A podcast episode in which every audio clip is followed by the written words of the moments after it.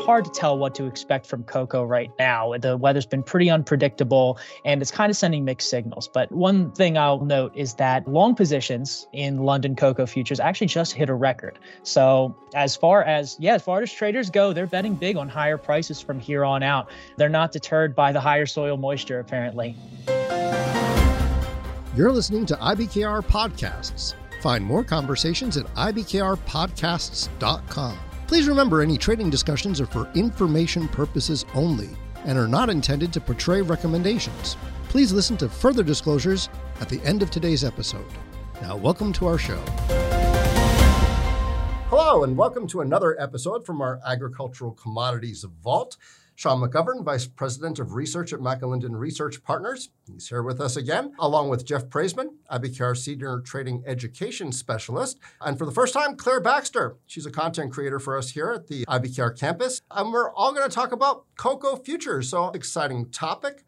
This one just might dispel the whole illusion that I have a picture perfect dietary habit. It's not true. I do eat chocolate, but we'll get into that. Cocoa. It's the mainstay ingredient of chocolate, which for breakfast foods, you might think chocolate croissants or chocolate milk or hot chocolate or maybe even chocolate cake. Who knows?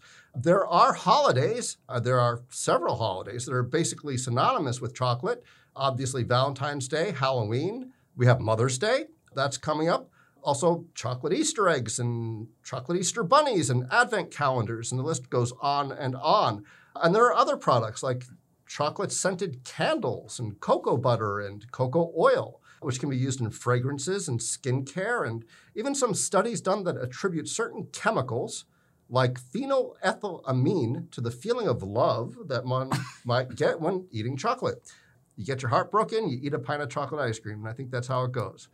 Dark chocolate has its own special properties, it seems. From what I understand, serotonin, dopamine, endorphins. Apparently, it has mood lifting attributes as well as antioxidants that are said to improve cognitive functioning. Might be why Hershey calls it special dark.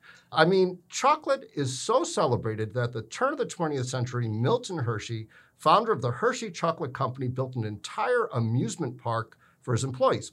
It's called Hershey Park. It's still there. It's in Hershey, Pennsylvania. It's a whole city named Hershey, and it seems to be still thriving. So, with all that, let's talk about cocoa futures and chocolate, how it's traded, where it's produced, some companies that largely depend on cocoa for their growth and sales, some famous names like, like Hershey, Mondelez, Mars Wrigley, Nestle, Lindt and Sprüngli. So before we look at the trader workstation, before we look at how cocoa futures are doing, what do you say we get some background from Sean on what cocoa futures traded on the exchange are, and some background into some of the catalysts that investors should look for when deciding to trade these. Yeah, so cocoa futures are going to be traded most widely on the New York Mercantile Exchange, what most people call the NYMEX. Uh, and the Intercontinental Exchange, ICE usually. Uh, that trades in London and New York hours, and each of those are priced in their respective nations' currencies. I guess my preference for price is going to be ICE's US dollar contract. That's the one I see most commonly, but it's normally not too far away from the NYMEX anyway. Delivery months for cocoa are March, May, July, September, and December. Uh, the 9th of this month was the first delivery for May's contract. So front month is now it's July. That's the price that's being quoted. And uh, lastly, a, a single contract is going to be worth 10 metric tons of product, but the price is still usually going to be quoted on a per ton basis. Okay. Uh, as for catalyst, uh, like any agricultural commodity, you're going to be looking at stockpiles, weather, and demand most closely. But there are a number of other factors that are broadly influenced by those three variables, and, and one can examine those as well. How many metric tons is a contract? 10. 10, 10 metric tons. 10 so metric don't tons. miss your uh, don't miss the expiration date, or you're gonna have to find somewhere to put all that cocoa. I don't I, know where. I don't know. I, I feel like that's probably just the bag of M&Ms that I just had. Might have been, you know, equivalent to one of those contracts. Jeff, what's the performance like on these contracts on TWS? Oh, uh, well, the cocoa futures are definitely up for the year by far, trading around 3,000 or so. It's actually the last 12 month high by a long shot. However, you go back a little bit further, maybe toward the beginning of January 2022, they were trading at a similar level before they sort of cratered downward all the way down to, say, around 2,200, 2,250 and then have been just roaring back over the last 12 months as well. And over the last five years or so, it, around the 3,000 mark is sort of the peak in, in different times. It kind of hit this in, back in 2021, toward the end of 2020 and then sort of in the beginning of 2020 as well. I understand that they're fairly expensive at this point, or at least fairly recently. But what's driving that? So, what's driving this, Sean? Yeah, well, this ongoing breakout is coming mostly from the supply side. And like many of the big upticks we see in commodity prices, it's going to result from the natural concentration of resources in certain places that we see with pretty much all commodities. Uh, in some of our recent discussions, we've seen this kind of thing with the coffee markets, heavy dependence on the Brazilian Arabica harvest, the grain markets' reliance on Eastern Europe and its connection to the Black Sea, yeah. so on and so forth. As for cocoa, the world's supply is most heavily concentrated in just one region of Western Africa. And the largest producer is the Ivory Coast. They're usually producing more than 2 million metric tons of cocoa per year, whereas no one else is even getting close to 1 million, or maybe close, but no one's touching a million. Their neighbor, Ghana, mm-hmm. follows in second place, although it's really not particularly close. Uh, Nigeria and Cameroon are all nearby. They play a meaningful role in the cocoa as well. But Ivory Coast, as I said, has more production than them and actually more production than all three of those other regional producers put together. So if you take a look at the chart on cocoa prices, you see them really start to take off around September to October of last year. That's when the Ivory Coast begun selling their cocoa export contracts for the 2023 to 2024 harvest at a non negative origin differential premium uh, for the first time in three years. That origin differential, that's just a premium that's paid for cocoa that comes from a country. It's known to have a certain quality and reliability to it. Okay. And that premium specifically for supplies from the Ivory Coast and Ghana actually fell as much as 150% throughout the two years prior to 2023 mostly related to the COVID pandemic, but recovered some lost ground in the final quarter of last year, which is what got it out of negative territory. The premium itself isn't really all that significant, but a return to governments enforcing the premium as opposed to offering a discount on their exports that sort of signals these two countries with an outsized share of the cocoa trade are getting more serious about trying to manage the flow of the market and leverage their weight to get more out of it for the first time in several years. That's probably going to include a tightening of supply at some point. Ivory Coast coffee and cocoa hmm. regulator had been targeting a price of 2600 per ton since that's the threshold where their farmers are able to earn a living wage and, and that was the floor they were aiming for and we reached that early this year Around that same time, however, the Ivory Coast government also continued to get more actively involved in markets by restricting several major traders from continuing to buy cocoa. That took place in February when those traders reached certain purchase limits that were introduced by the country. And the Ivory Coast didn't want those big guys building up stockpiles and strangling the availability of cocoa for the country's local firms. So uh, some of the traders that were blocked out are actually household names like Cargill, which gives you an idea of the scale we're talking about here. I mean, these are huge international traders that were essentially pushed aside so that smaller exporters could be saved from what would probably end up being a, a default if they didn't get the beans they needed. So you've got plenty of demand coming in internationally, but it seems like there are definitely issues in rationing out the, the available supplies that this nation has, uh, and by far the top cocoa producer those purchase restrictions are still in place today. And it's continued to ignite concerns about potential shortages of cocoa in the future. It's a real geographic concentration that's happening here. I mean, it seems that the US and Europe, which produces something like 30, 35% of the world's chocolate, takes its supply only from this particular region or very limited from other regions, I suppose, like maybe Brazil or, or Mexico. I suppose there are certain other countries that do produce cocoa. But yes, I mean, by and large, Ivory Coast, Ghana really provides these constraints in terms of the risk for their manufacturing. But that just brings us to these anecdotal stories of what is it that we're paying when we pay for chocolate at our retailer? I mean, I just have to say, I just showed Jeff last week. I, I needed some kind of comfort food. I just wanted a bag of M&Ms. I ended up getting like a, family size. I guess that was the only thing that was available from Instacart, and it cost me $16.99 for that bag of M&Ms. I, I, mean, I just thought that was absolutely crazy. I mean, there's others as well, but I'd love to hear from y'all. I'd love to know what it is you're paying and whether or not it's more or less than what you paid last year. Well, I, I do enjoy dark chocolate, but I don't eat it that much. I, I don't mean to say I don't like it. I think it's the opposite, actually. Chocolate is it's just one of those things that I can't keep it around too much or it, it won't last long yeah, yeah. so, uh, but one thing I do have though, yeah. it's called cacao. If you've ever heard of that, you can see it in yeah. a lot of grocery stores, usually in a powder form. That's what I get it in. Uh, it's from the same bean as cocoa. They're the same thing. I think the name is interchangeable from the way that I understand it, but cacao powder is made from grinding the unroasted bean as opposed to cocoa coming from the beans that were roasted at really high temperatures. So huh. essentially, it's a mostly unprocessed raw version of cocoa. I can't say it tastes the same. It's more bitter, but it's higher in antioxidants, flavonoids, all those big words that make you feel like something's healthier when you put it into a protein shake or whatever else. And and the best part is it's so expensive already that no matter how much the price goes up, it's equally outrageous. Uh, but it lasts a long time, so I can't complain too much. I think that's probably the the biggest uh, cocoa or cacao product that I'm consuming mostly. That sounds really good. I might just look into that because I do like to stay somewhat healthy. All my chocolate is it is somewhat healthy, but yeah. Jeff, what do you think? Yeah, so I'm the opposite of Sean. I have zero willpower. I, I, literally ate a half a sleeve of Girl Scout Thin Mints on my way over here to the podcast studio.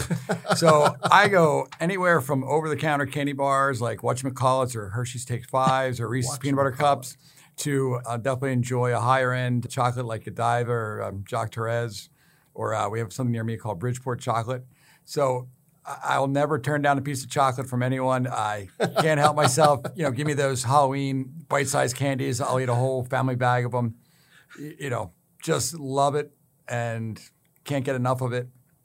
And that's why I have to hit the Peloton every morning. Are they more expensive now than what you remember them being, say, last year? Or? Yeah, definitely. I mean, I think judging by candy bars, if you're at the gas station or the, you know, drugstore picking something up and you're at the counter and you're, or the supermarket, you make an impulse buy. Uh, know, it used to be probably a dollar twenty-five or so, and now they're probably coasting more toward two dollars. Yeah, that's crazy. I mean, I remember when candy bars used to be a quarter, but that's like one of those stories where you know I, I walked five miles in the snow to school. Claire, what are you spending on chocolate? I know you eat chocolate. Yeah, I think I definitely align closer to Jeff there on that one, but I'll I'll usually eat just about anything chocolate. I will say one of my favorites are these like dark chocolate caramels that come from this like local bakery near me.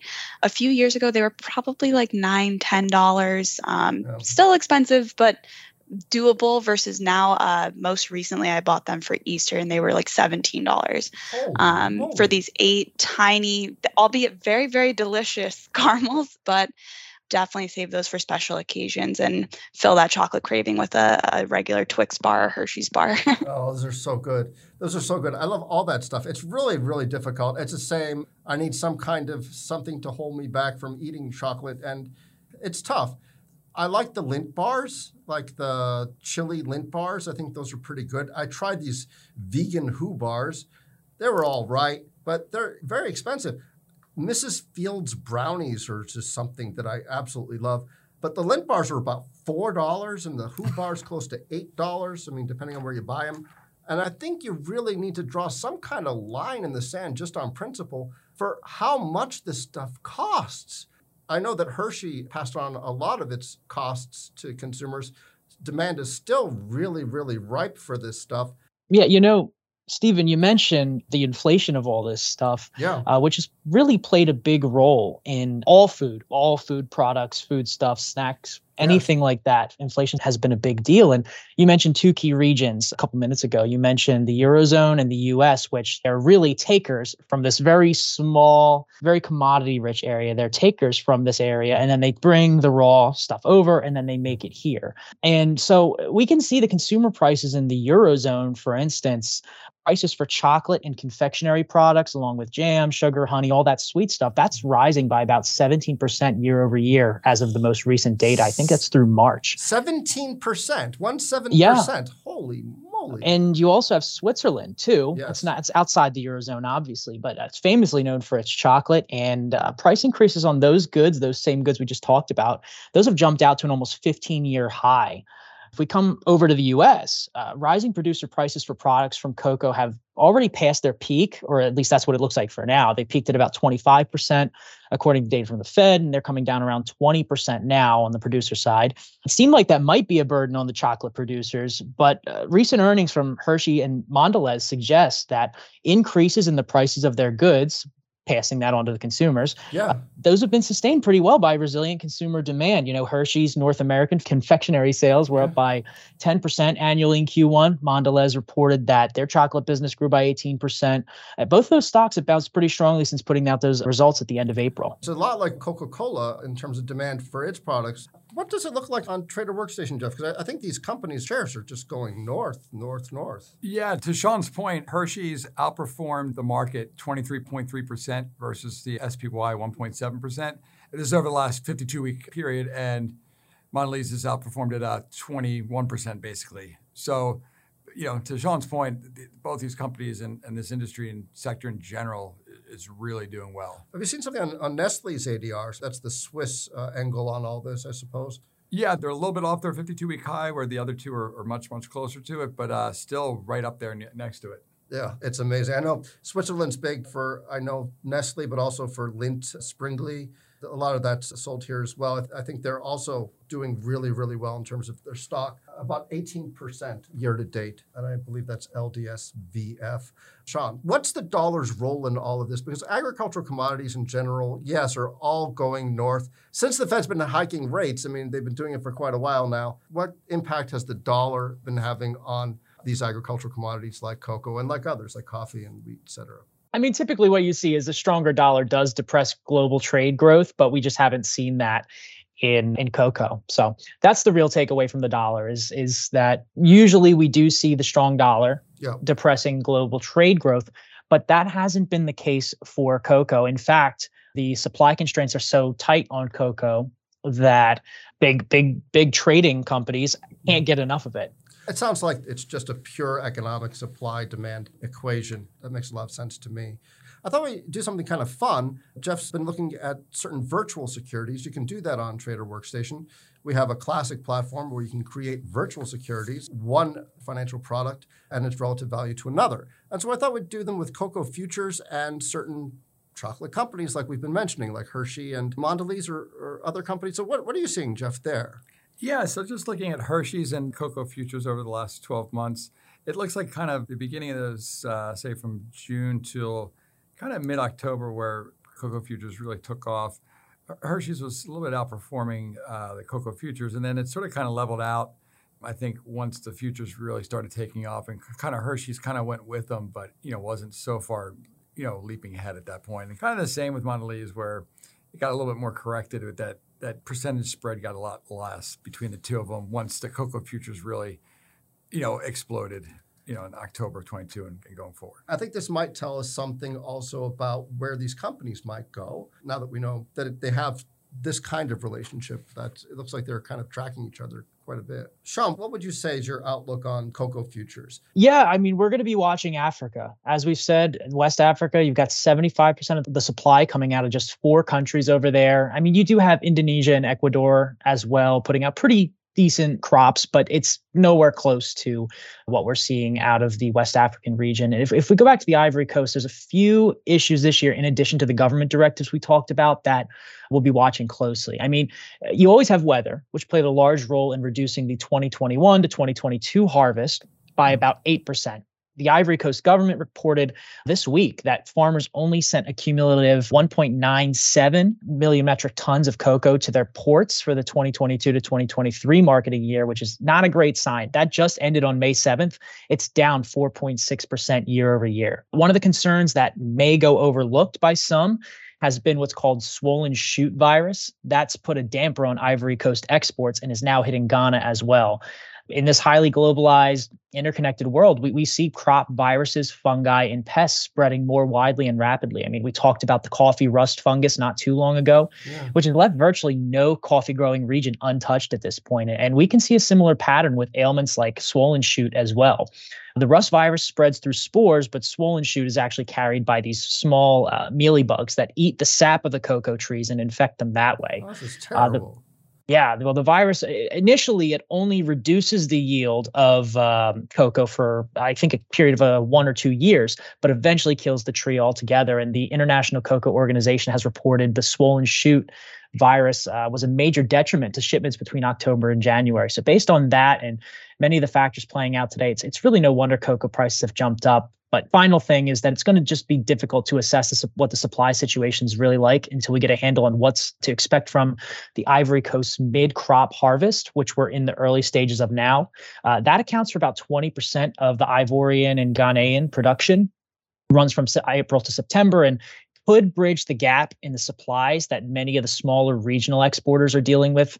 But uh, it's too early to tell. This dependency on a smaller harvest is not ideal, and prices have likely run up on projections that the mid crop could drop off by 25%.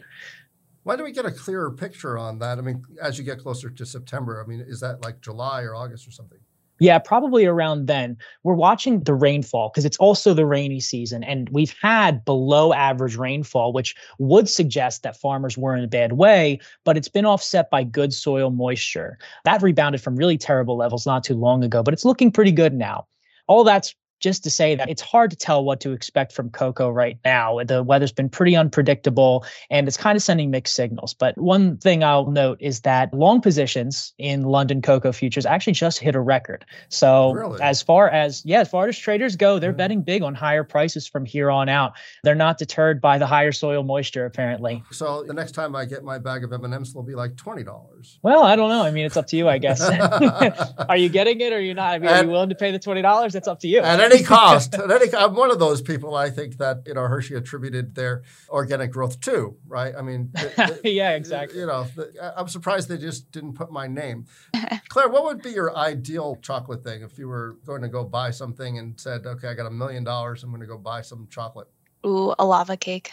A lava is what cake. I would get. Okay. Yeah, I I love chocolate cake, but I mean, just this morning I had a mocha uh, cappuccino, so like I I would do anything chocolate. well, you might need that million dollars, according to Sean. I know. Uh, well, with the prices going the way they are, I'd take the million and I'd, I'd put put a down payment on a chocolate factory. You there know, you go. Start up a new business, maybe. There you go. You might you, you bring Timothy Chalamet along with you. I think he's. Uh, that's great. I want to let our listeners know that you can read more commentary and market analysis at IBKR Traders Insight. It's on our newly launched IBKR campus at ibkrcampus.com. You can keep abreast there about topics we've discussed today, and we've got a wide range of other news critical to your investment decisions. McAlinden Research Partners, they're a terrific independent investment strategy group that focuses on identifying alpha generating investment themes. And they've got a lot of commentary on our Traders Insight platform, from central banks and gold buying to issues involving cybersecurity. You can contact Rob Davis for more details at rob at McAlindenResearch.com. That'll be in our show notes. And for a full list of financial educational offerings, visit the IBKR campus, where, as always, all of our educational material is provided to the public at no cost. I want to thank everybody here Sean, Claire, Jeff. Thank you all so much. Um, our pleasure. Absolutely. Had a great time. Until next time and until our next agricultural commodity, I'm Steven Levine with Interactive Brokers. Thanks for listening to IBKR Podcasts. As always, we have more episodes at ibkrpodcasts.com. And if you're interested in learning more about interactive brokers, visit ibkr.com. We offer more trading education material, such as webinars at ibkrwebinars.com, financial and economic commentary at tradersinsight.news, market related courses at tradersacademy.online, and quant related articles at ibkrquant.com. Futures are not suitable for all investors. The amount you may lose may be greater than your initial investment. Before trading futures, please read the CFTC risk disclosure. A copy and additional information are available at ibkr.com. There's a substantial risk of loss in foreign exchange trading. The settlement date of foreign exchange trades can vary due to time zone differences and bank holidays. The interest rate on borrowed funds must be considered when computing the cost of trades across multiple markets. The order types available through Interactive Broker LLC's Trader Workstation are designed to help you limit your loss and or lock in a profit. Market conditions and other factors may affect execution. In general, orders guarantee a fill or guarantee a price, but not both. In extreme market conditions, an order may either be executed at a different price than anticipated or may not be filled in the marketplace. The analysis in this material is provided for information only and is not and should not be construed as an offer to sell or the solicitation of an offer to buy any security. To the extent that this material discusses general market activity, industry or sector trends, or other broad based economic or political conditions, it should not be construed as research or investment advice. To the extent that it includes references to specific securities, commodities, currencies, or other instruments, those references do not constitute a recommendation by IBKR to buy, sell, or hold such investments. The material does not and is not intended to take into account the particular financial conditions, investment objectives, or requirements of individual customers. Before acting on this material, you should consider whether it is suitable for your particular circumstances and, as necessary, seek professional advice.